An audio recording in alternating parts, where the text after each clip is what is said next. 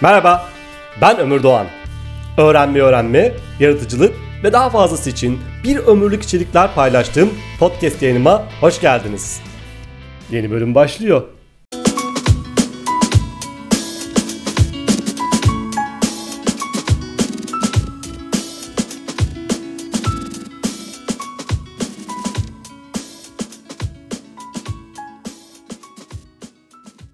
Şu tıkanma, aklınıza hiçbir fikrin gelmeme anlarını siz de yaşar mısınız? Hani bir problemi çözüm bulmak için, bir proje geliştirmek için ya da yaratıcı herhangi bir şey yapmak için düşünürsünüz, taşınırsınız. Şöyle mi olsa, böyle mi olsa dersiniz ama bir türlü aklınıza bir şey gelmez.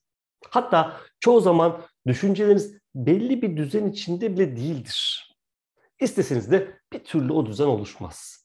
Zihninizde dönüp dolaşan düşünceler sürekli asıl üzerine düşünmeniz gereken konudan uzaklaşır. Mesela ben haftalık videom için bir konu seçmeye karar veriyorum. Aslında seçtiğim gibi de bu konuda ne yapsam, ne anlatsam diye düşünüyorum iki saattir. Şu bizim Ahmet'in elbise işi ne oldu acaba ya? Yaratıcılık bir uygulama. Akşam börülce mi yapsam yoksa kabak mı pişirsem?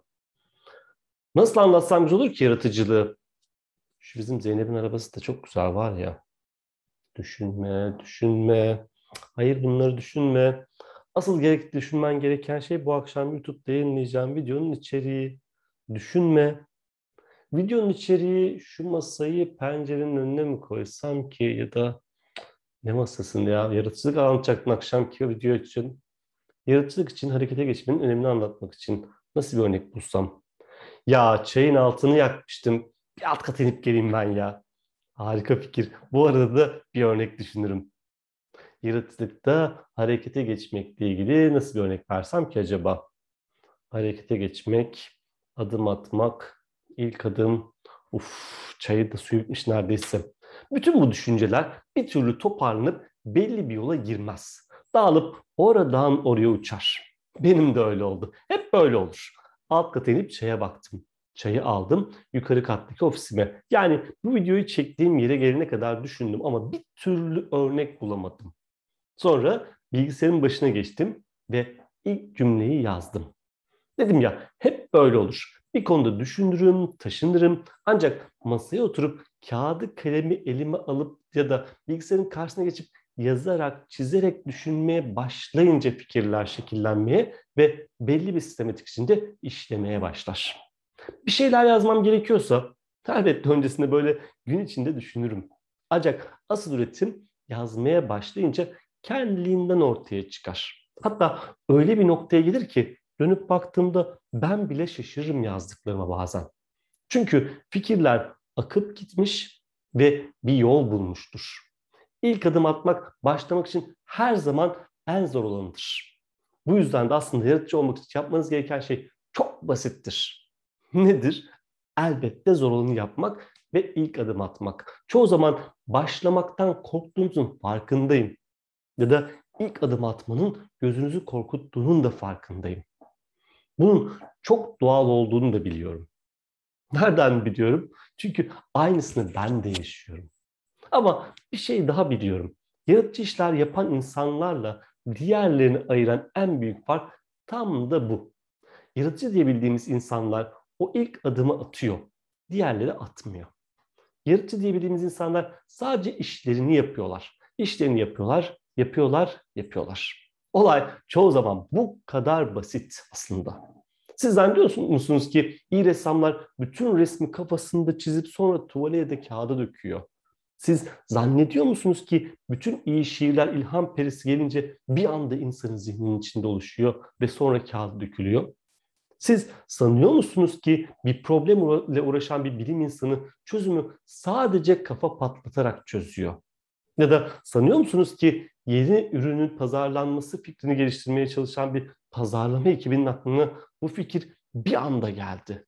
Aslında bütün bunların hiçbiri böyle olmaz. Bütün ressamlar defalarca eskizler çizer, bir resim yapmaya başlar ve resim yaptıkça ortaya çıkar. Elbette başlangıçta bir noktası vardır ama son, sonuç yaratıcı sürecin sonundadır. Bir şiir için ilham perisi elbette gelir. masa başında o şiirin her kelimesi, her imgesi ilmek ilmek işlenir sonrasında. Bir bilim insanı kafasında çözmeye çalıştığı problem için deneyler, denemeler yapar, yazar, çizer, tartışır, problemin çözümünü böyle ulaşır. Pazarlama departmanından birilerinin aklına elbette harika bir fikir gelmiş olabilir. Öyle görünüyordur dışarıdan bakınca ama çoğu zaman pazarlama kampanyasının son hali o harika fikirden bayağı uzaklaşmış, farklılaşmış ve çoğalmıştır. İşte bu yaratıcılığın çoğumuzun bilip bildiğimizin farkında bile olmadığı sırrıdır. Yaratıcılık için yaratmak gerekir. Yaratıcılık için kendimizi yaratmaya zorlamak gerekir. O masa başından uzak anlarımız, zihnimizin yaratıcılık modu olan dağınık modu çok değerli olmakla birlikte yaratıcılık o dağınık modda içeri aldığımız ya da zaten içeride olup ürettiğimiz fikirleri derleyip toparladığınızda ortaya çıkar. Yazı yazmak istiyorsam oturup yazarım. Bir eğitim tasarlamam gerekiyorsa alır kağıdı kalemi zihin haritası yapmaya başlar. Bir yandan Excel'de zaman planını çıkarırken bir yandan da açar PowerPoint'i sunumu oluşturmaya başlarım.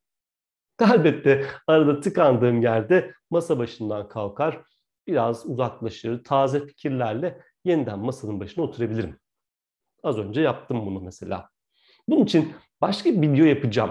Ama şimdilik şöyle söyleyeyim. Yaratıcılık için o masa başından uzakta geçen anlarda masa başına oturup yaratmaya bir yerinden başladığımız, bunun için odaklandığımız anlar da çok değerlidir. Bu yüzden ben bu videoyu size masamda çekmek istedim. Benim size yaratıcı bir şeyler yapmak için harekete geçmeniz, bir yerden başlamanız gerektiğini anlatmam gerekiyordu. Ben de bir yerden başladım ve masama, bilgisayarın başına geçtim. İşte buradayız. Videonun sonunda tekrar edelim. Yaratıcı bir şeyler mi yaratmak istiyorsunuz? Yaratıcı bir şeyler mi yaratmanız gerekiyor? Yaratıcı insanlığın sırrını artık biliyorsunuz. O halde kalkın ve yaratmaya başlayın. Hoşçakalın.